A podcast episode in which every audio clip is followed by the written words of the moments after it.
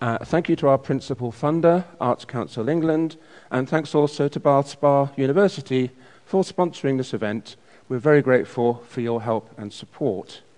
Um, so, uh, the way we're going to do the event is that uh, Ma- Maya is going to read first, followed by Matthew.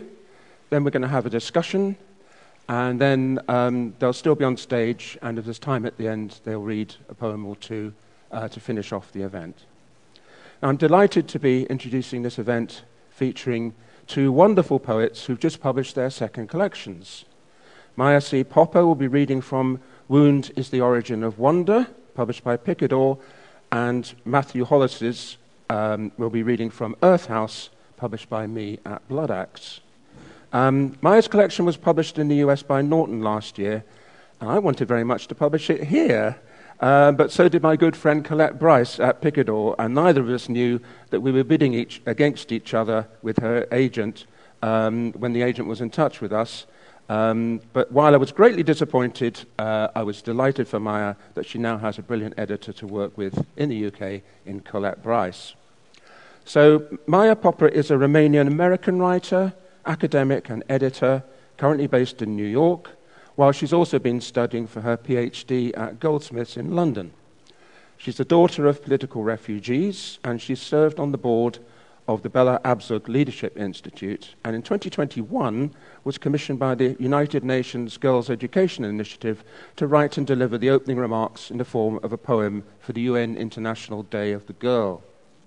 In 2018, she became the first woman to serve as poetry editor of Publishers Weekly, the largest international trade publication, which is a very important um, area for promoting poetry uh, to, a, to, a, much wider book trade audience. Uh, she's won numerous awards in poetry. Uh, she's a former Oxford University Clarendon Scholar. Her criticism has received awards from the Poetry Foundation and appears widely including in the TLS, Poetry, Poetry Review, and London Magazine. And her MA and recently uh, completed PhD research focused on how heightened states of attention induced by crises of faith and by wonder, respectively, spurred Romantic and Victorian poets to generate formally innovative works. Uh, so I, I, hope we'll bring that point up in our discussion. Um, she teaches at, New York University and elsewhere. Um, her debut poetry collection, American Faith, um, published in 2019, received the 2020 North American Book Prize. Her pamphlet, The Bees Have Been Cancelled, was a PBS pamphlet choice in 2017, and she was a 2021 winner of the Poetry Business Pamphlet Competition, judged by Daljit Nagra and Pascale Petit, for another pamphlet, Dear Life, published by Smith Doorstop in 2022. And the title poem, Dear Life, was The Guardian's Poem of the Week in February last year. Poet Maggie Smith said of Maya's poem Dear Life that it's worth the price of entry on its own. If I stopped there, this book would have given me much more than I'd hoped for. But who could stop? Each poem, every single one, startled me with its precision and clarity. At times I gasped. Of course, wonder is related to wound or to pain, and, quote, every bright thing has at its heart a hiddenness. it offers when you've just about stopped looking. End quote. So we keep looking, we keep going. When I reached the end of this book, I wasn't ready for its spell to be broken, not yet, so I began it again. Uh, Meghan O'Rourke has called Maya's collection an astonishment. In ravishing, formally exploratory poems, Popa wields the lyric like a reparative sculpt, scalpel, evoking wonder and woundedness in equal measure. So I'm looking forward to this spellbinding reading by Maya, who I'm sure will tell us how wound is the origin of wonder through her poems. I've just dropped something. Uh, no, right. Um, now, I've known Matthew Hollis for a quarter of a century. Uh, from some time in the late 1990s, when he was living in Edinburgh, uh, Bill Herbert introduced me to him as the editor he wanted to work with on the critical anthology, which became Strong Words Modern Poets on Modern Poetry, published by Bloodaxe in 2000. He went on to publish his debut poetry collection, Groundwater, with Bloodaxe in 2004, and it was shortlisted for the Guardian First Book Award, the Whitbread Poetry Award, and the Ford Prize for Best First Collection, and was a Poetry Book Society recommendation. And his second collection, Earth House, available at the back, uh, followed 19 years after his debut. Like Maya, Matthew was a poet, editor, writer, and scholar, as well as most notably an eminent literary biographer. Um, all of that other work enriching readers in so many areas, but leaving him with little time for his own poetry, something which may be about to change. After working as an editor at Oxford University Press, Matthew joined Faber in 2002, where he showcased the work of a new generation of poets through the Faber New Poets scheme, succeeding Paul Keegan as Faber's poetry editor in 2012, a position he's stepping back from this year, but continuing to work with Faber on its backlist um, annotated editions of the great poets of the past on the Faber list. Now, while, work, while still working at Faber, Matthew produced his two magisterial literary biographies, Now All Roads Lead to France, The Last Years of Edward Thomas, 2011, which won the Costa Biography Award and the H.W. Fisher Biography Prize, and was Radio 4 Book of the Week and Sunday Times Biography of the Year. And in 2022, he published The Waste Land, a biography of a poem, which, as many of you know, he presented at this morning's Dead Poets Society event which was a truly wonderful event to be at. Um, turning to Earth House, in Earth House, Matthew Hollis evokes the landscape, language, and ecology of the Isles of Britain and Ireland to explore how our most intimate moments have resonance in the wider circle of, cycle of life. The book revolves around the cardinal points, including his native east of England and the ancient elements. And what emerges is a moving meditation on time, and the transformative phases of nature that cause many forces into its presence. The wisdom of Anglo Saxon verse, the metamorphoses of Norse and Celtic myth, the stoicism of classical thought in the Far East. The poems are concerned with the present and the past, destruction and renewal, humanity and our environment, making Earth House a timeless exploration of our timed encounter with the remarkable lives of our planet. And as such, it has a strong appeal to readers both of poetry and of nature writing. Um, Tim Dee, well known nature writer, the author of Greenery, has called it a quietly magnificent book, wholly lived, a magnificat in that way, devoted to the austere and painful truths that poem by poem it discovers and quietly as ever magnifies. These poems sound a music like the warming sub-song of a blackbird from the bare heart of a winter thorn, a cold cheer, a kindling blues. Julia Blackburn called it a magic combination of the delicate and the intense. And Matthew, Matthew's fellow East Anglian, the late great Ronald Blythe, the writer of Akenfield, who died this year, aged 100, called the book Enchanting What Good Poems. So we can now look forward to hearing Matthew Maya Popa's spellbinding poems, followed by Matthew Hollis's enchanting poems. So, first of all, would you please welcome Maya C. Popa? And when she's read, Matthew will take the stage, and then we'll have a discussion.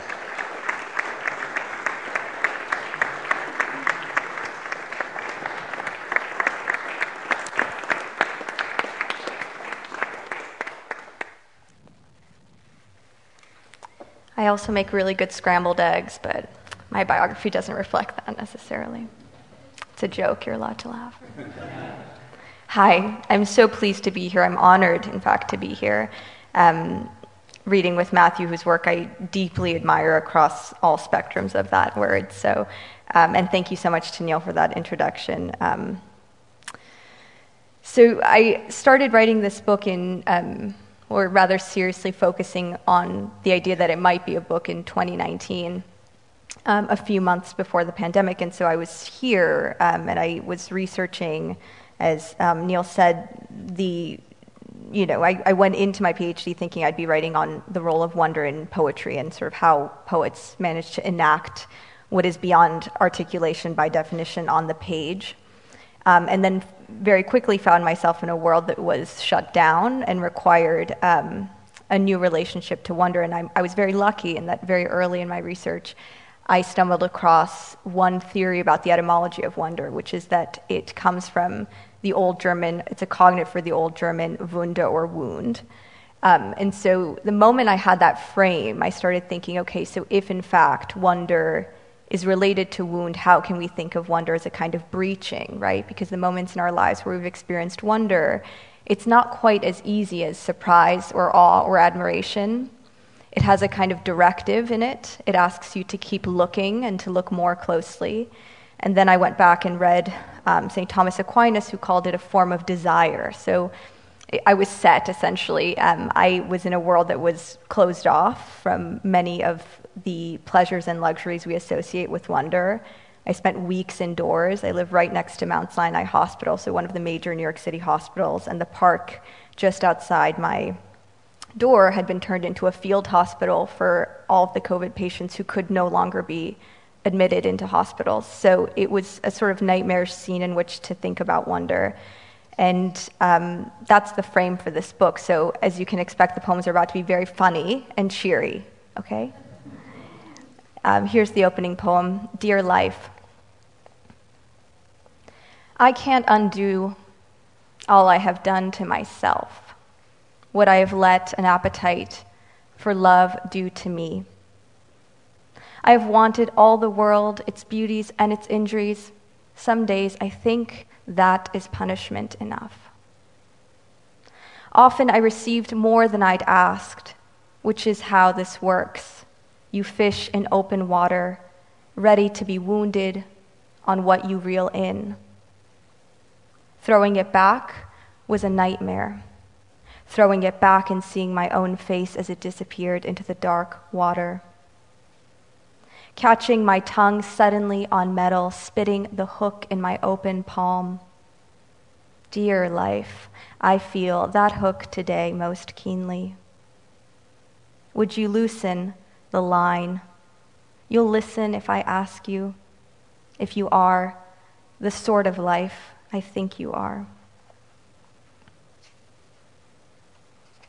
You should never read the Guardian comments, but if you do, you will find out that it makes perfect sense that I wrote about fishing because Romania has had very strict fishing laws since the 1980s.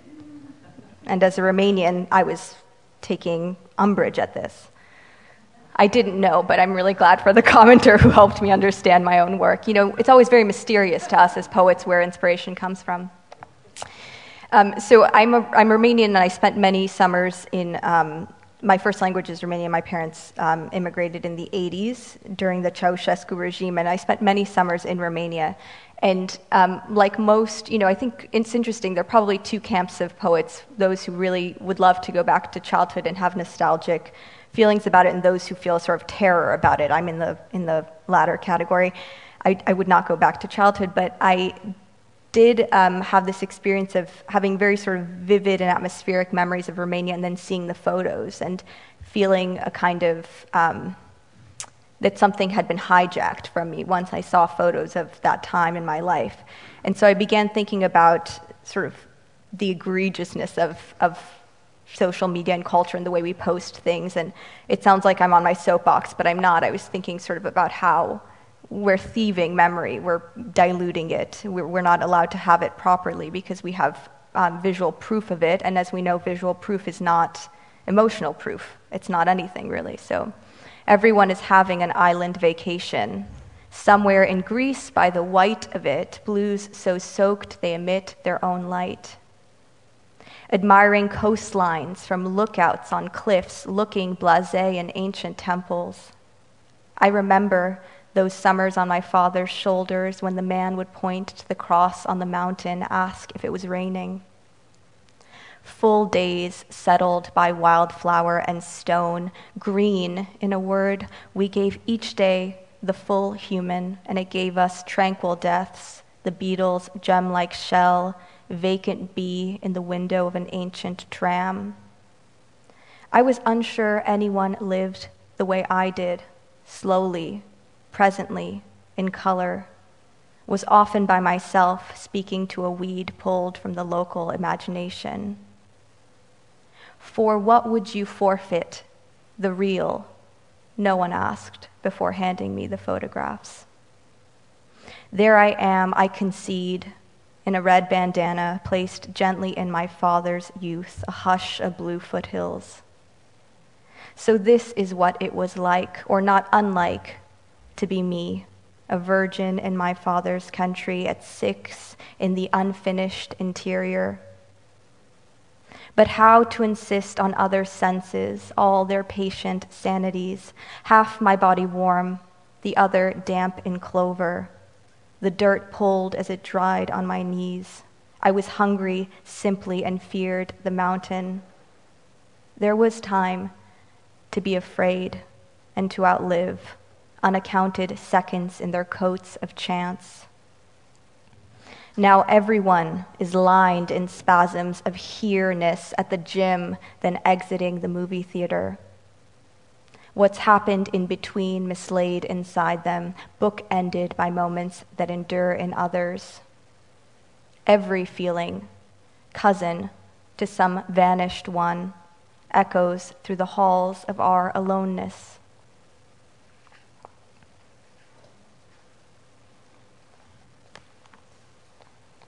I think poets write prayers often, but this is a prayer called prayer. Prayer. What runs through me could hardly be called piety. It's not patience either, at least not by that name.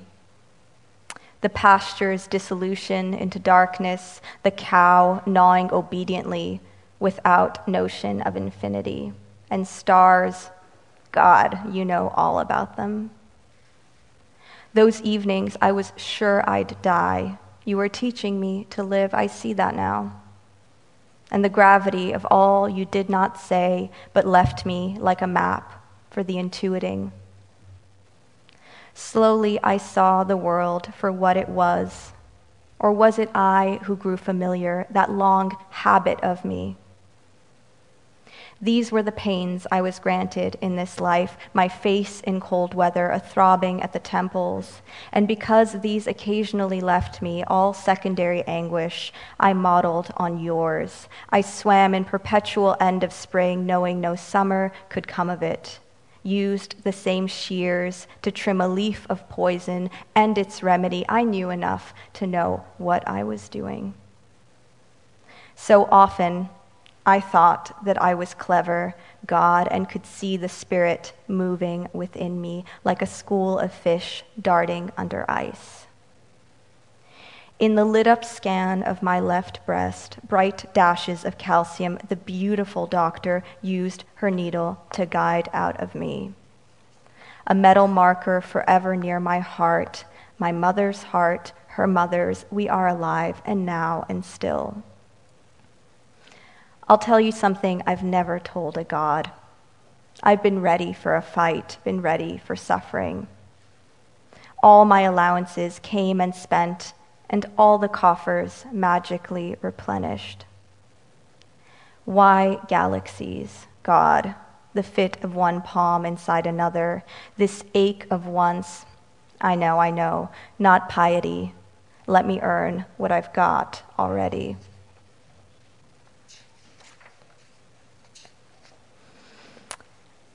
There's a museum there's a museum for everything right there's like the museum of buttons and toothpicks i don't know if there's a museum of toothpicks but um, if any poet in the room wants to start it i will gladly join um, there's a museum of childhood in edinburgh and um, you know what do I need to say? I mean, that's like fodder for poets, right? You hear there, there's a museum of childhood in a city you're in, the poem is basically done. Um, but one of my favorite poets is Philip Larkin. Not my favorite people, but my favorite poet. And um, a writer I admire dearly, and he um, called his childhood a forgotten boredom, which feels about right for Larkin, doesn't it? And, um, and so this is thinking about um, a, a friend's childhood that was rather unusual and about Larkin's. In the Museum of Childhood, it's yours, I remember, and Larkin's, who called his a forgotten boredom. How it might just as well have never happened, though it did once. It happened once to you in a house with a moat and no heating, twin voices boiling over in the kitchen below. You'd survive it all, which is to say, forsake those days turning in you like a pinwheel still that base from which language understands its failure. There was time to be a part and still a part of something human before the usual forfeiture of green to cities, days blunted by the millstone of duty. Now the hours blink back with the eyes of roadside animals, and the discs shrink with not enough of anything worth keeping. You could weep, for all you did not know then was a blessing. The voices hurt and angry, but living nonetheless, the highway throbbing with its dreamed of passages. The museum makes converts out of visitors. I lug youth's icons inside me and believe we bear that loss we caused by our arriving. We were never loved by anything the way tomorrow loved us then.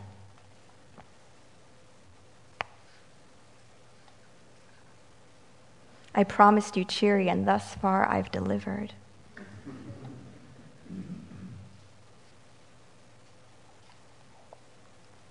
Um, another poem that um, pays silent homage to Larkin.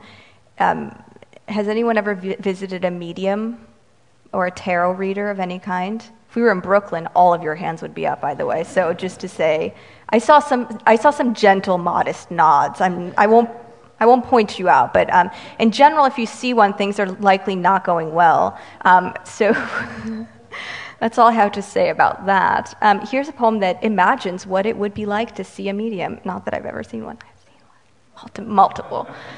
Reading. The medium says it is a past life connection. Two lives, she amends, at least two. This, my life, to mourn you to work through that other life in which you died, a soldier, writing letters from a border, and I never found a way back into daylight. Needless to say, this was not the good news I had hoped for. I thought she'd offer something conventionally hopeful, direct me to a trap door I failed to see. There was victory in the form of wands or swords, I couldn't say which, an end to grief so utter I'm the mouth it speaks with. What do I do? Thread the past through the present's eye, ask that we meet in the blasted heath between. She said, No, no, that won't be necessary. Just forgive him, first for living, then for dying. What are days for, if not to let go of days?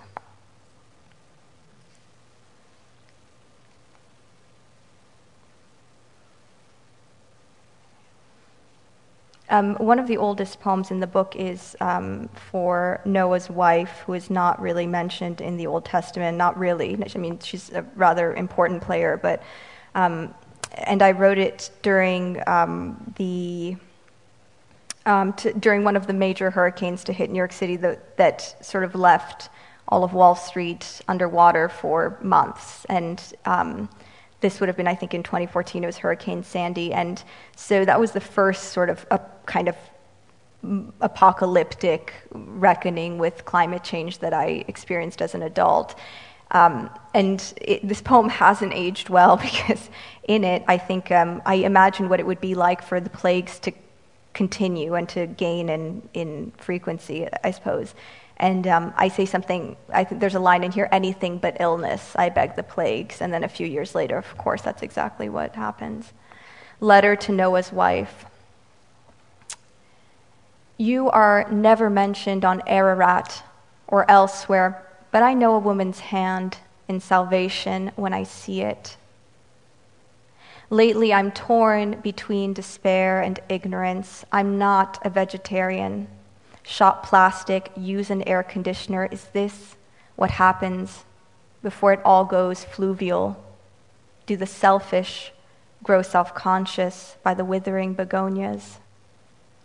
Lately, I worry every black dress will have to be worn to a funeral. New York eroded filigree. Anything but illness. I beg the plagues, but shiny crows or nuclear rain, not a drop in London May through June. I bask in the wilt by golden hour light. Lately, only lately, it is late, tucking our families into the safeties of the past. My children, will they exist by the time it's irreversible? Will they live astonished at the thought of ice not pulled from the mouth of a machine? Which parent will be the one to break the myth? The Arctic wasn't Sisyphus's snowy hill. Noah's wife, I am wringing my hands, not knowing how to know and move forward. Was it you who gathered flowers once the earth had dried? How did you explain the light to all the animals? I'll end on um, a poem that is full of hope, and it was written during the pandemic spring of, I suppose, 2020. 2020. And um, the thing about this spring is that if you ask New Yorkers about it, it was the most ecstatic and the most beautiful. And I think what happens, in fact, is that we all got to witness it, right? We weren't on subways, we weren't going into the office at nine and leaving when it got dark and not seeing it. We all watched it incrementally from our windows. And it was, to say that it was a balm sounds sort of sentimental, but it was powerfully wonderful. Um, and I thought uh, of my favorite medieval mystic. We all have a favorite, I know. Um, Julian of Norwich, and um, you know her, her I, what she's I suppose what she's best known for is the lines "All shall be well, and all shall be well, and all manner of things shall be well," with, which Eliot picks up on in the quartets. But um, you know there are these amazing moments in the showings um, in the divine revelations where she's with Christ, and they have these just wonderfully intimate conversations. And there's this moment where he shows her a hazelnut um, and sort of helps her recalibrate her thinking about life. And so I, I, I dearly clung to this moment. Um, so I'll end on this and thank you so much for, for listening. I deeply appreciate it. All that is made. The trees were on the verge of rebirth so sudden you'd miss it from one day to the next, would be suddenly alive in it, the pale green bending open, to reveal what we'd always suspected was the case that every bright thing has at its heart a hiddenness it offers when you've just about stopped looking. In her 30th year, Julian was dying. No other way to describe the proceeding of events, the widening gap between two kinds of life, the one lived and the one remembered. And Christ came to where she lay, fevered and helpless, sat by her bedside in velvet robes, and opened his palm to show her a hazelnut, saying, This is all that is made. I wouldn't know mercy unless it looked like this. And I'd mistake it for love, though that too is what it is. I understand if you're not prepared to believe in miracles. The hours passed from one invisible hand to the next, but Julian lived to 73 in the 14th century. Maybe life's little more than our own blindness easing. Look, he said, keep looking. How small and round our suffering. Thank you.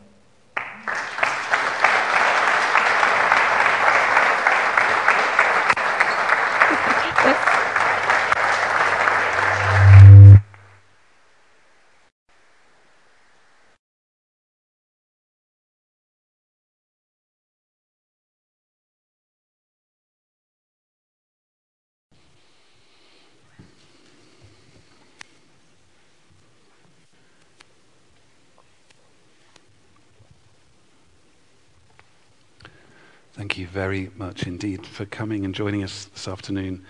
Uh, it's a treat to read with Maya. Um, she was too modest to say that just today The Guardian have reviewed this, saying that it's astounding, and it really is. And if you have the chance to take a book away with you today, of the two, it's wonderful, and it's a thrill to read with her. Um, and also, thank you very much to Neil for his very eloquent and generous introduction. As Neil indicated, Earth House um, uh, organizes itself around the, the four cardinal points of the compass. And I will read uh, probably just one from each of those points, uh, and starting with the north. Um, and the first part of a poem, uh, a longer poem, um, which always gets people worried at the start, doesn't it, when you say something like that? But I'm only reading a short part of it. Stones. The sea is a land in waiting. Each morning, each evening, it turns out its pockets for the strand line. A starfish plaything, an unwrapped cuttle, some days a mermaid's purse. These were the jewels when the jewels were living. And when there were no jewels, there were stones, pebbles, the pennies of the sea. Whether we went together or alone, it was these that we scooped and carried home and stacked in a jar by the door. Always we gathered too many, and those we dropped behind us became girls and boys. Those lain in the wash became sea again. Their bodies became water, their muscles foam. The sea shall call her children home. That is the deal. That much is known. That from water into the air we are thrown. And what makes it from there our own?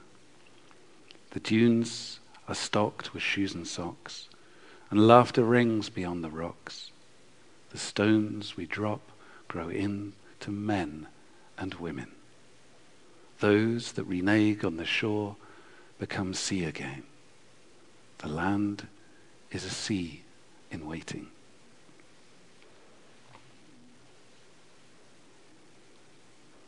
Neil mentioned that uh,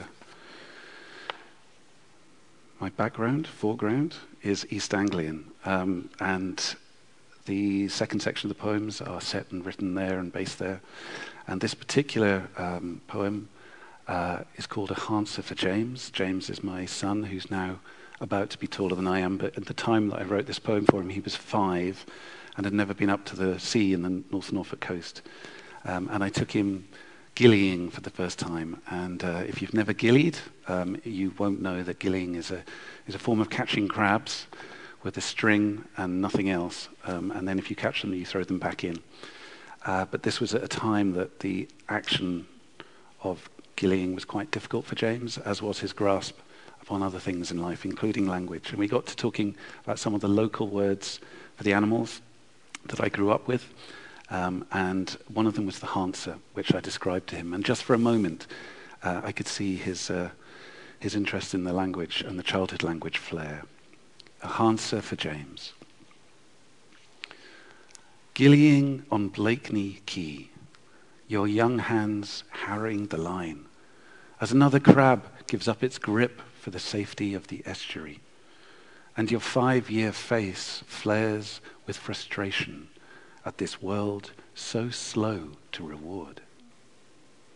How far you are from patience still, from coaxing more from less, wound in ties and single threads, as yet too subtle for your engineering. But even the Harnser in his reed bed there had once to learn to talk and bait and spear. And what's a Harnser? anyway, you ask? Of all the printed names you've yet to learn. And then the county words, worn at the ear, passed in playgrounds and childhood towns. The Harnser is the heron. And something in your worldhood fires. What else, you say?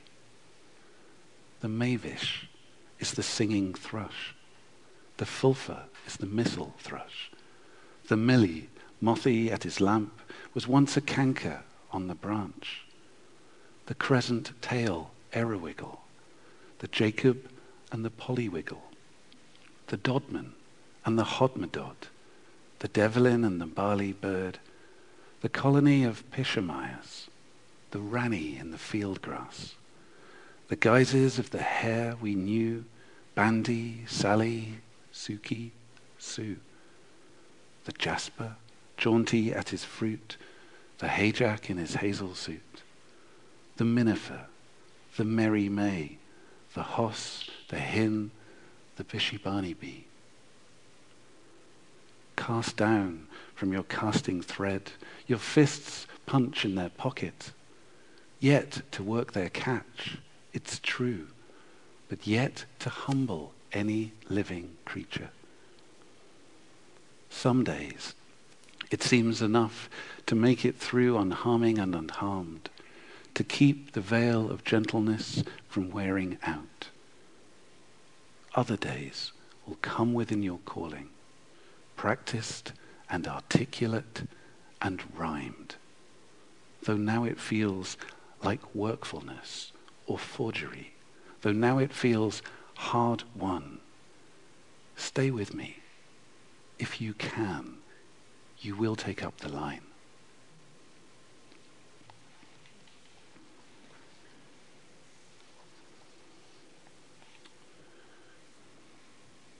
Two more. moving a little bit further south the compass, um, I spent time, this is an odd thing to say, I spent time in the Museum of Stones and Bones in Cambridge, um, and uh, there was a there was an animal there which was a sort of early hippopotamus. Um, and I spent a lot of time, strangely, with its skeleton. And uh, this was also at the time where um, my daughter was soon to be born. Um, and I think perhaps the concerns and apprehensions of that new responsibility found their way into this skeletal poem called Animal. Earth woke you with an unshook rib. We had no books to base you on. We had no tools to pare you down.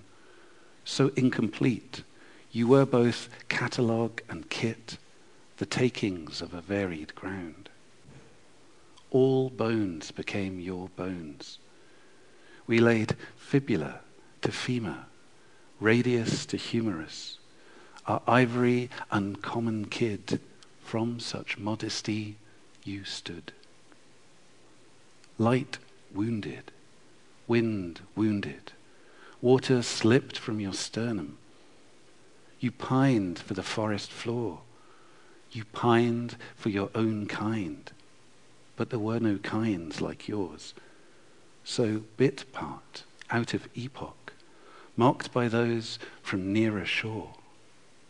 We took them on and laid them down, damned if they cast pity on your name, and wondered what kind of kindness this could be to leave you where you could be left, unwarranted to all but us, circling your roof of fire and straw. Night moves at the welter pools. The summer slips, the winter hoars. Eleven times the long hand crosses short. We go so far. One day the rings will slip from your fingers, but not from yours. Everything we almost are, we lose.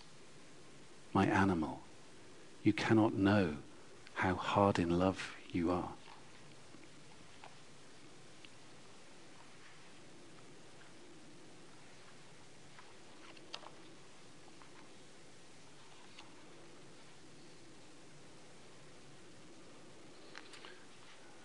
In a moment, Maya and Neil will join us on stage. Uh, I'm going to read one more, and thank you very much for listening. It's called West. What is west but water? What is west but the and of land and light? What is there but the day rerun, the replaying of wake and darkness? Nothing on my line but Lady Bay and Southern Down. Nothing but Mizenhead and ocean. When the westerlies come, I'll not be facing the Atlantic's mind of nothing. All I seek is a window to the east, a square of sunrise, not a shading sea. What is west but our morning shadow? The place you are behind me. Thank you very much.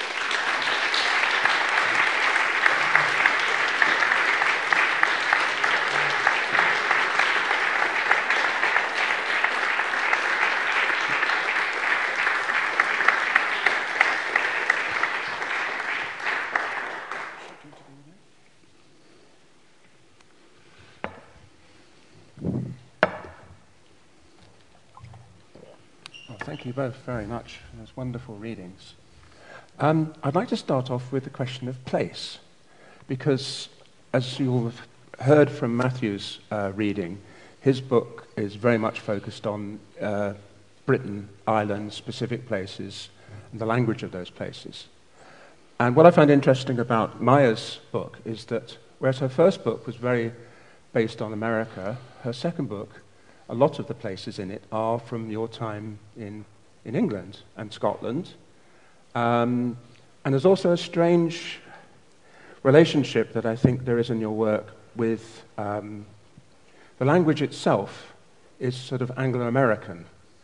Um, your influences would include uh, Larkin, that you've mentioned, Auden, Edward Thomas, actually. Edward Thomas, Wallace Stevens, and so on. So it's, it's, it's a kind of roll call of Anglo American models, a bit like Auden in a way, with the way he straddled the transatlantic. But the imagination seems to be more Romanian. Um, so I was wondering whether you could both talk about those particular aspects of your work. You looked at me while I had a glass of water. um, absolutely. I, um, the question of place in writing is, is an interesting one because often we're writing about places that we're already not at and that are behind us somehow. And um, I suppose for me, perhaps that, that's one of those ideas about common time. Um, Eliot Scott says something very interesting about um, literature. He thinks that all literature happens at once. Mm. Um, and by that, he meant that um, the literature of today is informed by the literature of tomorrow. That makes sense. We can all understand that. But he actually meant something more complicated than that, that when we write in the contemporary, we change the literature of the past. how is that possible, you're asking? Well, mm-hmm. it's possible because as we write, we find out more, we know more, we know more about the past as we research, and as we know more about the past, it changes our opinion of the past. So as we write, we change the past as well as the future. And that, for him, it meant that everything circulated in time at the same time. It was all common, whether it's Homer or the wasteland. Um, and for me, that that same idea percolates around with, with place as well. And um, I think that's one of the great connectednesses that I feel when I try to engage in writing. Uh, and often it takes the form of place, but I think really the place is a sort of symbol for mm. the, the collective space of the act that I try and get involved with, I think. So that's possibly why place becomes such a strong thought for me. I love that idea of simultaneity. I think that's so. I'm going to switch my chair just a little because I feel like my back is slightly to you. Hi. Um, yes, I think, and I think part of the first part of your response as well about sort of not being there by the time you start writing, right, um, is essential. And I think because I was going back and forth between, just sort of practically speaking, between the States and um, London, things that were happening here became clear when I was over there, as it were, and vice versa, because there was somewhat more distance, right? Um, but I'm also quite interested in place as Earth, right? What does it mean to be here at this time? And as you said, with an eye towards the past and how that changes how we proceed, right? Um, from day to day. And then the question of imagination, I mean, I think anyone who's, um, I grew up trilingual, and anyone who speaks multiple languages knows that there's this, it is, there's a kind of translation that's happening all the time anyway, based on the nuances of words. And um, that's particularly why I so resonate with that poem about local language and the way it's infused with a kind of imagination and sensibility that cannot, sort of once it's taken out of that context, fully be relayed again. Um, I find all of that quite generative because, in part, that's what the poem is there to do, right? It's to put pressure on the language and to re-centralize it and reorient it and to, to enact essentially this dilemma of the untranslatableness of moving from one place to another, one language to another. Um, so I think my relationship to place, yes, is, is one that's intrinsically generative and interested in more than one way of seeing, I suppose, yeah. Um, Coming back to that part of the introduction I read uh, about your research, um, how heightened senses of attention induced by crises of faith and by wonder, respectively, spurred Romantic and Victorian poets to generate formally innovative works. I mean, that's true of your own work as well, but I was wondering whether you could actually talk a little about the difference between the Romantic and the Victorians and in, in sure. innovation. Um, well, for my MA, I looked at specifically at my, my first poet love, was Gerard Manley Hopkins. So looking at Hopkins and Dickinson and how their crises of faith informed really interesting, sort of formal, prosaic things in the work, right? So the prosody um, of sort of the later sonnets versus Dickinson adapting hymnal meter in really interesting ways. Both had a very, very complicated relationship to faith. Um, and then looking at wonder, you know, as I sort of said, I was interested in, in how poets, um, and the Romantics specifically, because they speak so much about wonder and imagination.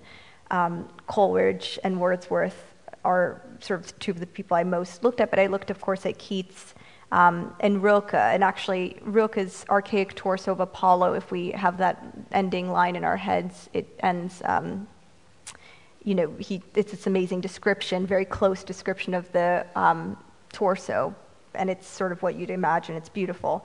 Um, and then it ends for there is no place that does not see you. You must change your life. And that's it, right? You must change your life. That's the directive we're given. And I think my entire interest in wonder began in that, that a poet could say to you after describing a marble torso, there's no place that does not see you, you must change your life thought, wow, there's something really interesting here because even if we study that poem line by line, we will not come to a conclusion about how that ending works precisely. It's mysterious, but it contains, again, a directive that feels akin to wonder. It feels like you've been breached by it. Um, so, again, I'm, I'm interested in, in how language that is so contained in theory in fact can do something quite explosive and uncontained once it's in the reader, once it's metabolized by the reader, right? I, I, think I answered the question, but I don't remember the question, to be honest, no, no, once I start speaking. And Matthew, um, in a sense, I made that comparison with your poetry and, and nature writing. Um, in a way, you're writing about the world with a sense of wonder, as a naturalist mm. might. Um, I wonder whether you see that in your work, that sense of scrutiny uh, being something much deeper than that.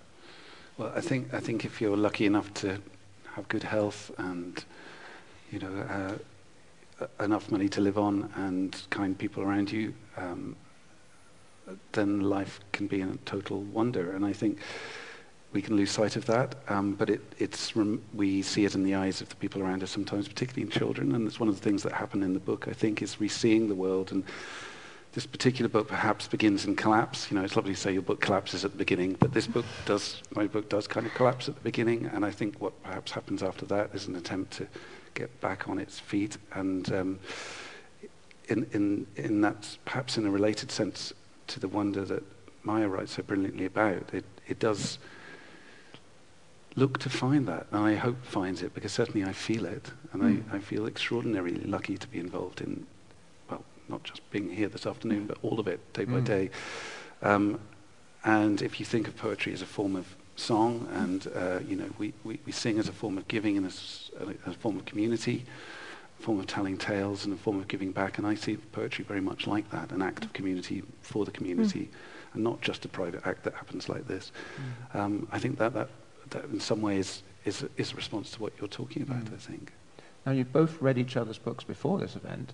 And so uh, I have preempted, I have told It's going to be a this. test, isn't it? Whether you each have a question you'd like to ask each other about each other's work. Oh, neat. That was very good that you did that. Well done. All right. Okay, shall I start then? Um, well, I suppose one of the things I, I loved some of the acoustics of this book. I thought you had such an astonishing ear, Maya. And there were, there's, one, there's one stanza where you move through all the vowels and the A, E, O, U in this most beautiful and often sort of Anglo-Saxon um, sound tapestry as well. And Neil was thinking, was talking a little bit about the Anglo-American thing too, and I thought, I thought that was so interesting because there were sounds that seemed um, so much from these islands. And you've even got a poem about the M40, of course, after all. You know what? Of course. I mean, Who doesn't? which I thought was, was a remarkable piece of grounding as well.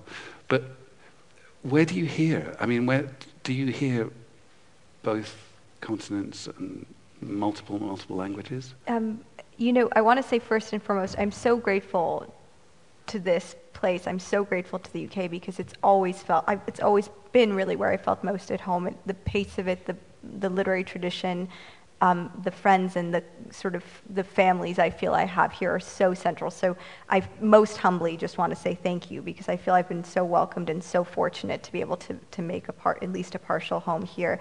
Um, you know, I like what I like, and I always think it's very funny because I have a role where I read a lot of contemporary poetry, but I think I'm, I'm sort of like not done thinking about the past at all in any way. I'm not done with the language of the past. I could really just sit in, in it forever, I think.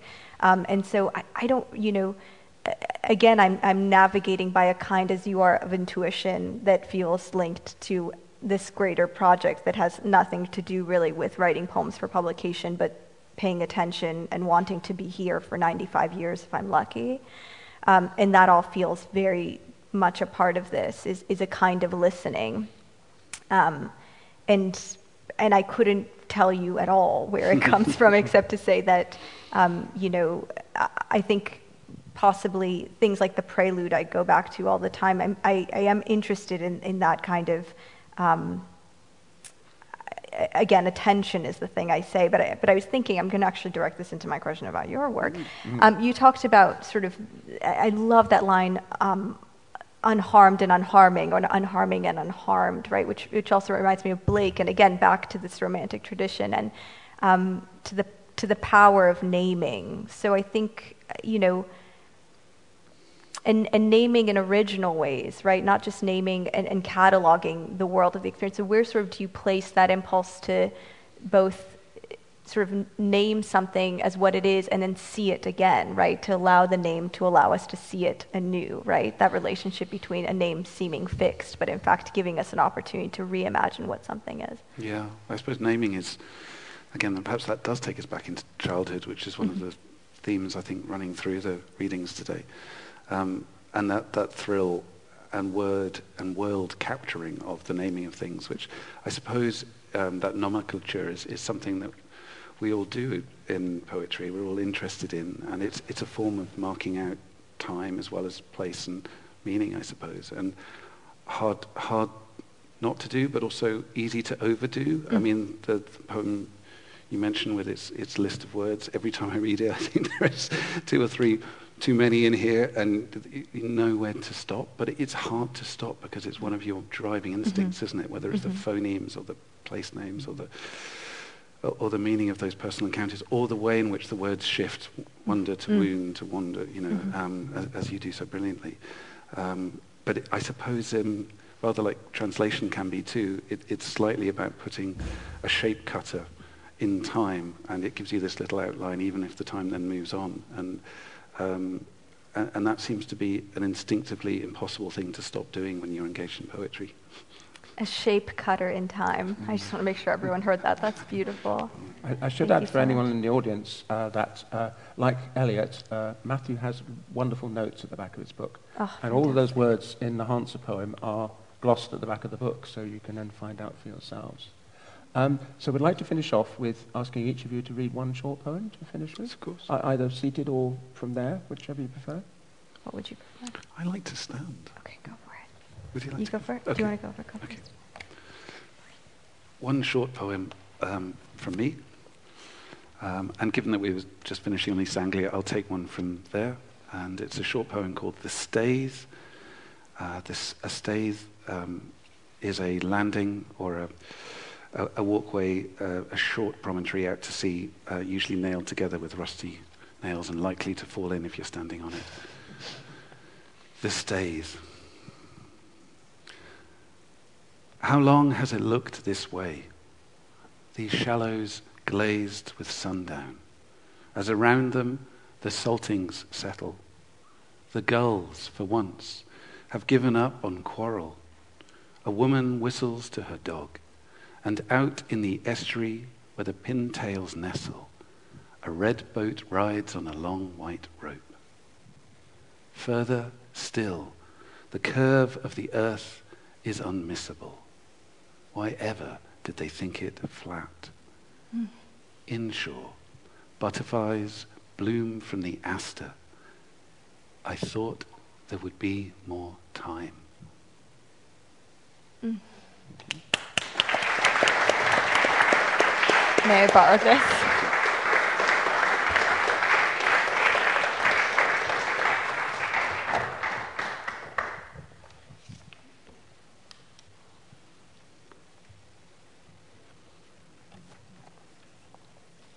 Um, this poem borrows from Keats and, and Rumi um, on the nature of suffering. All inner life runs at some delay. Like the martyr, amazed at hunger's slow subsiding. The rain at last arrived, and with it the peculiar compulsion to keep living. On suffering, philosophers were always undecided to school an intelligence and make it a soul. The wound is where the light enters us, and so on. The wound is where the light enters us. There shines the face of the beloved like a headlamp in the dark.